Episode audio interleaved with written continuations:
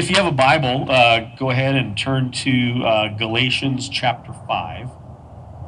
Those of you guys have been around uh, for a while, you know that we're making our way through Galatians, and we're in the home stretch here, uh, going through Galatians. we got one more chapter. We're going to finish out chapter 5 today, uh, beginning in verse 16.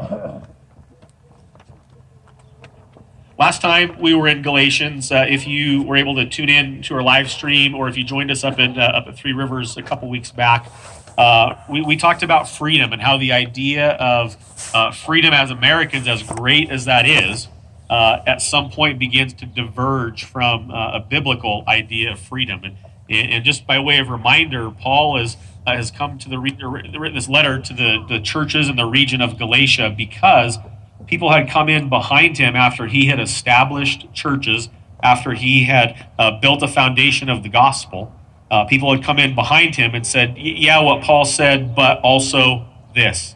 And they oh, added wow. to the gospel and essentially were, were telling the Galatians that, that you had to do something for Christ in order to be saved. And what they effectively did is made the gospel not about what Christ has done, but about what you and I must do. And as we think about, uh, like we talk about the gospel a lot, and we, we throw out the word gospel a lot, and, and I hope that, that, that we all have an understanding what the gospel is. But, but what isn't the gospel is saying that, that you must do something to earn favor with God, that what Christ has done for you is not enough. And so any kind of message that would say something along those lines, Paul would say is not the gospel. Matter of fact, at one point in the beginning of this letter, he calls the Galatians foolish for buying into such an ideology. So as he makes his way through this letter, he, he's, he's building again a foundation of what the gospel is and what the gospel isn't. And so last time, like I said, we, we talked about freedom and, and how freedom in Christ is not necessarily the same thing as freedom because of where we're born or the freedoms that we enjoy because of where we live. As great as those things are, and as much as we appreciate and love and enjoy those things, it's not the same thing uh, as freedom that Christ has given us. And the freedom that Christ has given us is a freedom that says that we can live for Him, that we can live the way that He calls us to live, that we can live an outward facing life not not an inward facing life, not a life that says, I'm going to build my own kingdom, not, not a life that says, I'm going to do for me, not, not a life that's selfish, but that we're free to live a life facing outward that says that we can do for others because of what Christ has done for us. That, that's the freedom that comes with belief in the gospel. And so that's where we left off. And then Paul, today, he's going to give us a little bit uh, of an idea of what it looks like to walk in that kind of freedom. And he's going to contrast the deeds of the flesh versus the deeds of the spirit. And so let's go ahead and get into our passage, Galatians chapter 5. Let's read verses 16 to 18. He says, But I say, walk by the Spirit, and you will not gratify the desires of the flesh. For the desires of the flesh are against the spirit, and the desires of the spirit are against the flesh. For these are opposed to each other to keep you from doing the things that you want to do. But if you are led by the Spirit, you are not under the law. And so Paul starts off by saying, walk by the Spirit. And, and what is it that he means when he says walk by the Spirit? We're going to unpack that uh, as we go. But in the original language, this idea of walking means to walk around after someone or to walk in a particular direction.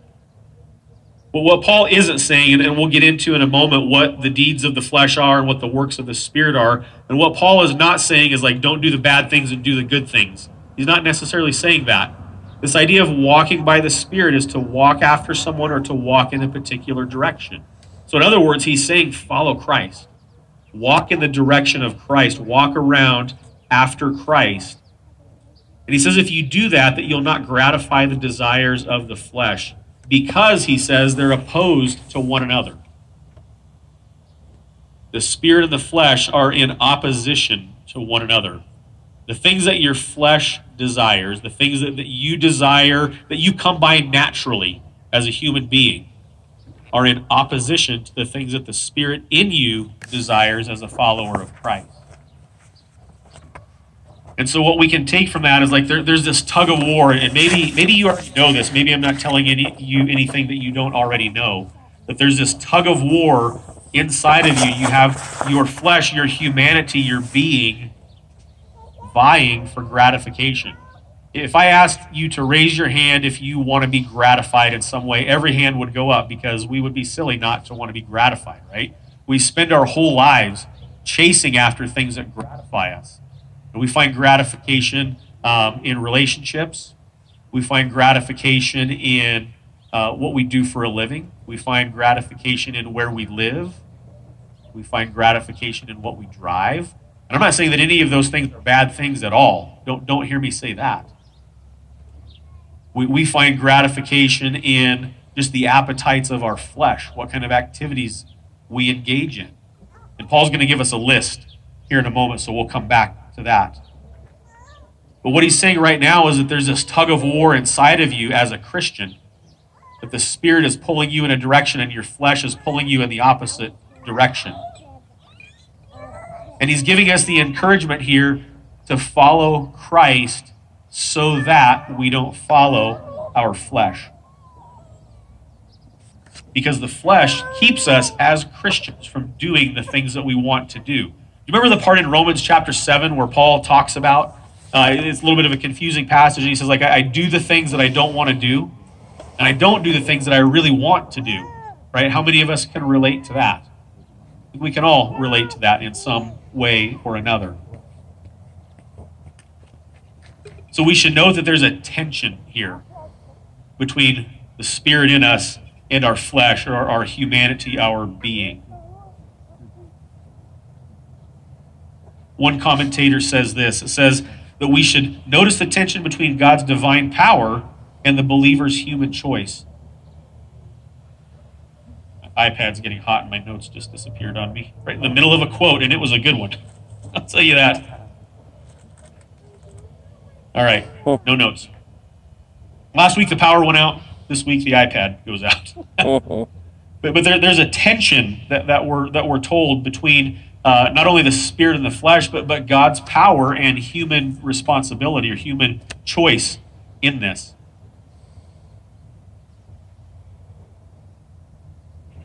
And Paul encourages us to follow Christ, walk around after Christ, follow the direction of Christ. Because any other direction apart from following Christ is only going to lead us further into our sin. And the Bible tells us that our sin ultimately leads us to death. Now, when the Bible talks about, like, when you think about death, Rick and I were talking about death a little bit earlier before church. When you think about death, you, you think about like somebody's heart stops beating. Right? I was uh, several years ago was in the room with a relative when they pulled the plug and he died right away. Right? That's, that's what we think when we think about death. When the Bible talks about death, it talks about more than our heart ceasing to beat. When the Bible talks about death, it talks about eternity in hell. The Bible talks about life, it's eternity in heaven. When it's death, it's eternity in hell. And so there are far more serious things at stake than our, our organs ceasing to function. And when we're not following after Christ, when we're not walking after Christ, our sin leads us in the direction of death. It leads us in a trajectory that is not life. It leads us in a tra- trajectory that's not heavenward.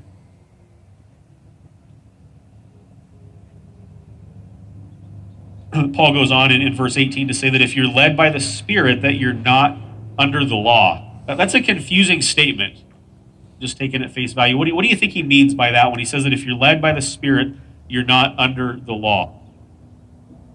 I think what Paul means is that, that they're, because we're humans, we, we have to have a law that says don't murder. You would think that would be intuitive to us, that we should just know that that's not good. And the Bible would probably argue there's, a, there's an extent to which we do know that that's not good. But because of our sin nature, we have to have a law that says, don't do this. And if you do this, then here are the consequences for this.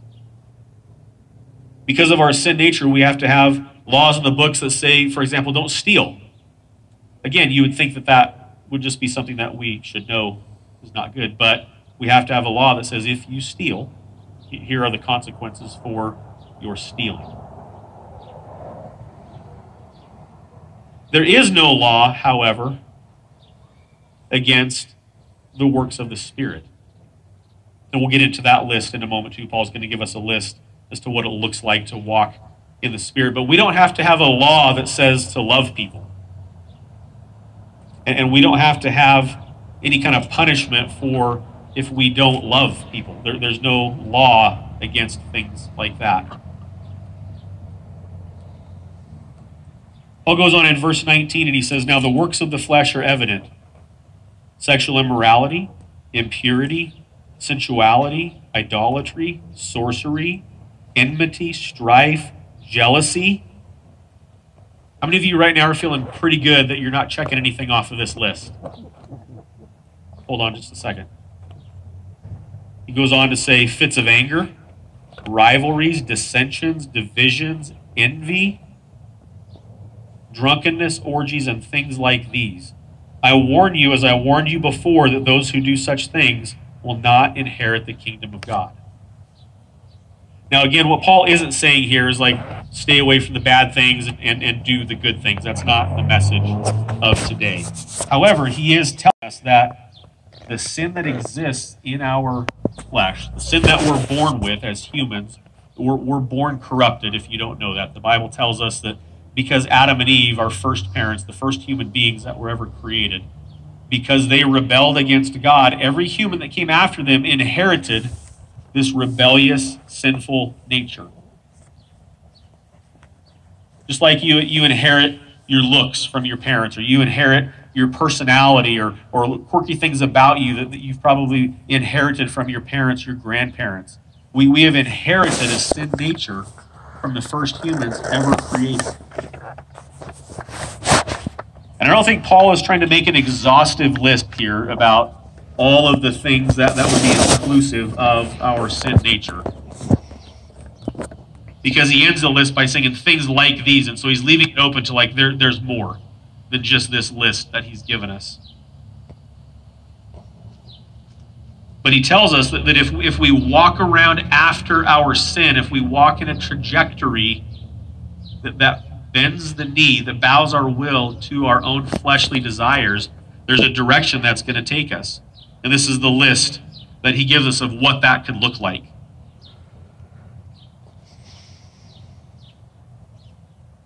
And what it looks like is that, that we give in to these insatiable appetites that are inside of us. I don't, I don't know if you're aware of this, but but you have an insatiable appetite to be gratified in you, just like I do.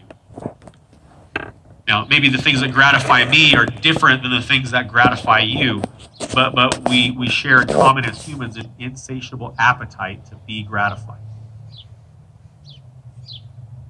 And I'm just going to guess that, that you, like me, will stop at nothing sometimes to gratify what's inside of me. Sometimes the thing that gratifies me in a moment might, might be a good ribeye, medium rare, slab of butter on top. Uh, other times, what might gratify me is, is maybe to demean you because you've offended me. Other times, what might gratify me is to entertain thoughts in my mind that, that I really know that I shouldn't entertain, but I do anyway. Other times, what, what might gratify me is just to, to blow my lid every once in a while.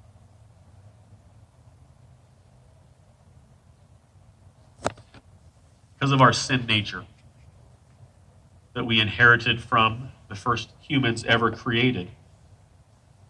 Apart from the intervention of Jesus Christ, our sin nature leads us down a road that just gets darker and darker the farther that we go down it. Now, you might be sitting here thinking to yourself, probably like I would if, if I were out there and somebody else were up here, thinking like, I'm not, not that bad of a person. I might be able to look around and say, well, I'm better than that guy. I might be able to think of things, well, somebody I know did this, and I, like I would never, I would never do that, right? Like I could start to feel pretty good about myself pretty, pretty quickly as I start to think about other things that people do and say. But what Paul is saying here is that there's a trajectory that, that our life is on when our flesh, when our humanity is left unchecked by God's intervention. And it takes us down a road that can include things like this list that he just mentioned. It can include sexual immorality. It can include impurity, sensuality, idolatry, sorcery, enmity, strife, jealousy, anger, rivalries, dissensions, divisions, envy, drunkenness, orgies, and things like these. In other words, and more.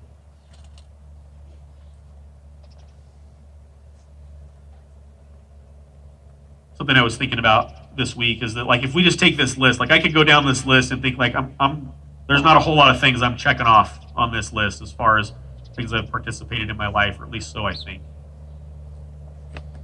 But, but it's important that we understand that the sin that exists inside of every one of us is the same sin that exists And maybe the person that you're thinking of right now, and you would think I would never be like that person.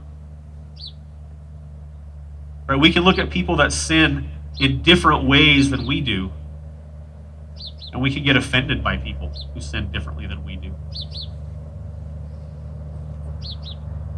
I could get offended by the by the person that steals because I've never stolen anything in my life. But I can be patient with the person that gets angry now and then because you know what? Happens to me too. But the same sin that exists inside of the person that does the thing that you say that you will never do, that's the same sin that exists inside of you. And their need is the same as your need. We, we need our sin to be checked by Jesus Christ. Paul goes on in verse 22.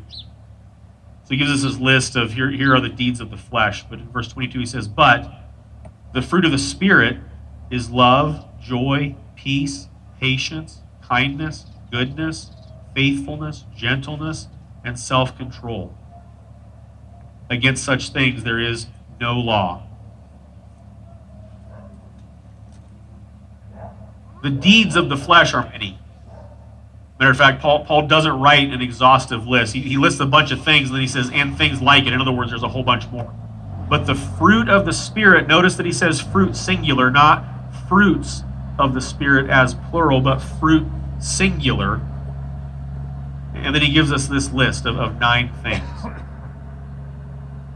And the idea behind this singular fruit, think of think of a chain with nine links in it that are connected.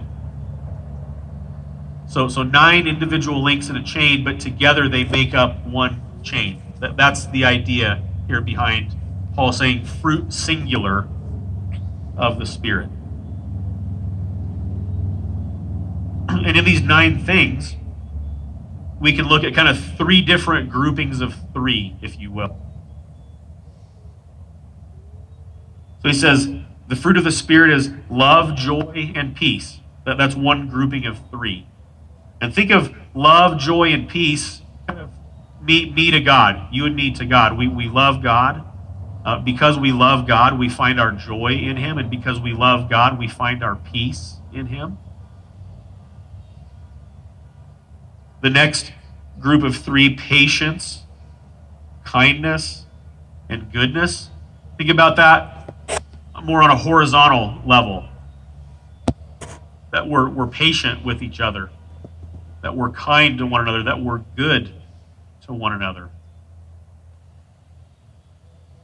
And then the last three gentleness, faithfulness, and self control. Think about like inside of me, inside of you. I don't know if this was intentional on Paul's part to kind of group these three different groups of three like he did. But, but they're a fruit, a fruit of the Spirit that works out our relationship with God, our relationship with each other, and, and our own internal kind of relationship with ourself, if you will. And against these things, he says that there is no law. We, we don't have to have laws that say that you should be kind. We don't have to have laws that say that you should be good, that you should be gentle. And we don't have to have prescribed punishments if those things don't happen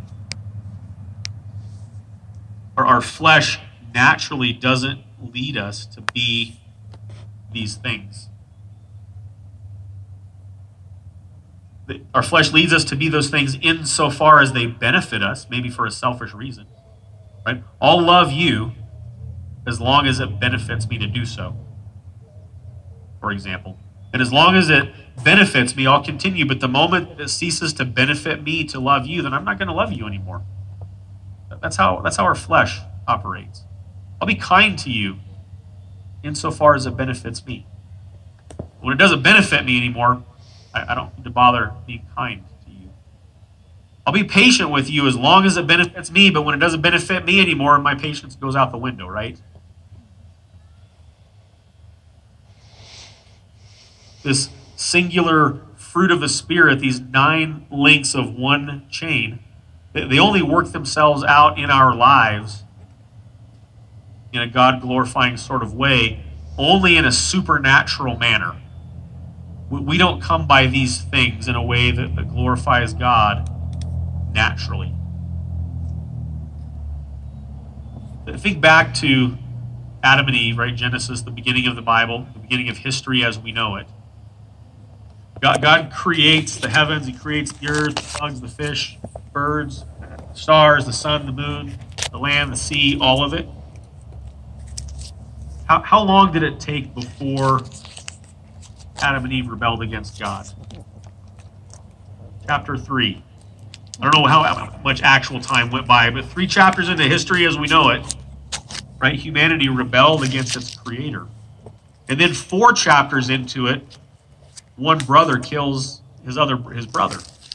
Right? It didn't take long for for us to slide in a trajectory um, that was not good. Now, if we were to just stop there, we're not going to stop here, but if we were to just stop there, what Paul would be saying is there's this giant tug of war happening inside of you. Right? If you're here today and you're a Christian, if you're, if you're not a Christian, you don't have this tug of war, but if you're a Christian, you have this tug of war with your fleshly desires and your desire for your flesh to be satisfied, pulling you in a direction. And, and you have the Spirit of God in you pulling you in another direction, vying for a completely different kind of satisfaction. And we're left here to try to figure out this tug of war. And, and maybe maybe some days we feel like we have some success in the tug of war. But, but if you're like me, again, probably most days you feel like I didn't do very well with the tug of war today. I, I got pulled more this way today. But Paul doesn't stop there. He, he doesn't leave us with, like, good luck, let me know how it goes. He doesn't stop there. He, goes on in verse 24 to say that those who belong to Christ Jesus have crucified the flesh with its desires. Those who belong to Christ Jesus have crucified the flesh along with its passions and desires. So now we start to see a little bit of good news here in this tug of war, in this in this battle between the vying for satisfaction between the spirit and the flesh. If Paul were standing up here, he would say, that if you're here today and, and you would profess faith in Christ, if you're a Christian, this is where the news starts to get good. That Christ has done for you what you could and would never do for yourself. Christ has made a way for you to not walk in the flesh, to not walk around after the flesh, to not chase after the, the desires of the flesh, but He's made a way for you to walk by the Spirit, to walk around after the Spirit, to follow Him when you wouldn't naturally come to that on your own. That's good news. That's very, very good news. He goes on to say that if we live by the Spirit, let us also keep in step with the Spirit. Let us not become conceited, provoking one another and envying one another. And so as we think back to a couple of weeks ago when we talked about freedom in Galatians chapter 5 in the first half of the chapter, the freedom of the Christian life is that we're free to live a life that, that doesn't face inward. We're free to live a life that doesn't try to satisfy an insatiable appetite that will never be satisfied. That's the thing with, with your humanity, with your flesh, is that that appetite is never going to be satisfied. I think it was Rockefeller one day that somebody asked him, Do you want to buy up all of the real estate in the world? And he said something to the effect of, No, only that which touches mine. So, in other words, like just a little bit more, and a little bit more, and a little bit more, and a little bit more, and a little bit more. An insatiable appetite. That, that, that's our flesh. An insatiable appetite. And, and we spend our whole lives trying to figure out how to satisfy that appetite. Right? How, how, how much money in your retirement account is enough? Just a little bit more. How many promotions are enough? Maybe just another one. How, big of a house is big enough? Maybe just a little bit bigger, right? And again, I'm, I'm not saying that, that the things that God gives us in this world to enjoy are, are bad things in and of themselves. But, but understand that, that we have an appetite raging in our flesh that, that is never going to be satisfied. And what the Apostle Paul would say is that that's no kind of freedom. That's no kind of freedom because really you're in bondage to your flesh when you live in this way. But when we walk by the Spirit, when we spend our lives following Christ, when we walk around after Him,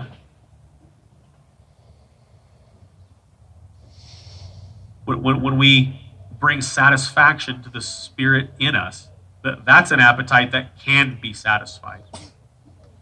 It's not necessarily an insatiable appetite that's never going to go away. We, we satisfy the Spirit in us when we follow after Christ. And so, so the tug of war gets a whole lot easier at that point. Not saying that it's ever easy and smooth sailing, but it, but it gets easier at that point. And so that's why Paul says that if we live by the Spirit, if you're sitting here today professing faith in Christ, live by the Spirit, you say that you live by the Spirit, then keep in step with the Spirit. If you say that you're a follower of Christ, then actually follow Christ. If you say that you're a follower of Christ, believe the truth of the gospel. And how do you know that you believe the truth of the gospel? Because you live the truth of the gospel. You say that you believe the gospel, but you don't live the truth of the gospel, then at the end of the day, you don't believe it. That's true for me too. And I'll be the first to say that there, there are some days, maybe some moments where I cease to believe the gospel. You might find that hard, hard to believe of one of your pastors, but it's true. And so if it's true for me, I know it's true for you. That's so that's why Paul reminds us to keep in step with the Spirit that we would spend our whole lives chasing after Christ. That we would spend our lives following Him. Anybody watch the, the show Seinfeld? Any Seinfeld buffs out there? I love I love Seinfeld.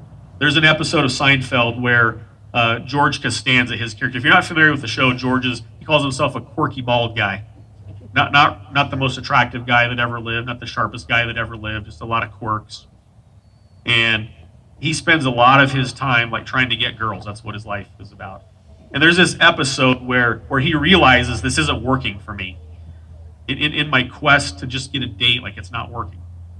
And so he decides one time they're sitting at a restaurant, and he, and he decides one day that um, I'm just going to do what comes completely opposite, do the complete counterintuitive thing and see if it works. And then he ends up walking up to this girl sitting at the counter, and he says, "My name's George. I'm 35 years old. I live with my parents. Will you have dinner with me?" and the and the, and the girl says, "Yeah, like it worked." that might be a silly analogy, but following Christ comes counterintuitive to our flesh. My flesh says I'm going to do what's best for me. My flesh says that I'm going to I'm going to build up me. And if that means I have to step on you to build me up, then okay. Following Christ, you guys, comes completely counterintuitive to us. The, Bible says, as a matter of fact, that nobody, nobody come, comes after God. Nobody chases after God. That's why he had to send his one and only Son, that whosoever would believe in him would not perish but have eternal life. Because we intuitively go the other direction, and so he had to come after us. It's bad news that we go the opposite way, but it's good news that he came after us. And what Paul is saying here is because that's true, follow after him. Follow after the one that came after you. Follow after the one that rescued you from your own insatiable appetite. Follow the one that did for you what you could and would never do for yourself. And then he ends this chapter by saying, Let us not become conceited, provoking one another and envying one another. And I think the reason that he ended with that is because if you do anything else except follow after the one who came after you, it puts you on a trajectory, again, that makes you conceited, that causes you to, to provoke one another, that causes you to envy, that causes you to slide further into your sin. And it blinds you further to what he's done for you. And so, if I can leave you with any encouragement today, it would be that if you say that you believe the gospel, to live as if the gospel were true. The way that you live as if the gospel were true is that you follow after Christ. And as you follow after Christ, this nine link chain of the fruit of the Spirit will become more and more evident in your life. We, we don't want to read this passage again, like I said in the beginning, and say, here's the bad list and here's the good list. I'm going to try really hard to not do the bad things. I'm going to try really hard to do the good things. You're going to fail at both of them. I'll just tell you right now, if you don't know that already. And you're going to fail at both of those over and over and over and over and over and over again.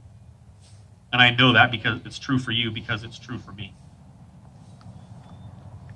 So, what we do is that we believe the gospel, and again, we live as if the gospel were true. And as we live like the gospel were true, those things kind of just work themselves out in our lives without us paying a whole lot of attention hope that makes sense. So, again, my encouragement to you today is to believe the gospel and to live as if the gospel were true. We pray. Father, we're thankful for today. We're thankful that you love us. We're thankful that you're kind to us and that you're good to us. We're thankful that you have done things for us that we could and would never do for ourselves. We're thankful that you have made a way to redeem us from the sinfulness that lies within us.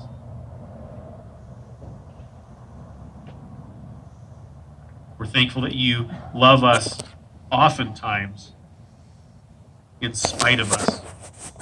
That you love us when we don't reciprocate back to you. That you're good to us when we're not good to you. You're kind to us when we're not kind to you. God, may that truth not be lost on us today. And I would pray for all of us here today, myself included, that you would help us to be people that walk around after you, that you would help us to be people that follow you. And is that as we follow you, that you would help us to be beacons of light and beacons of hope as carriers of gospel truth here in our community. And we ask it in Christ's name. Amen.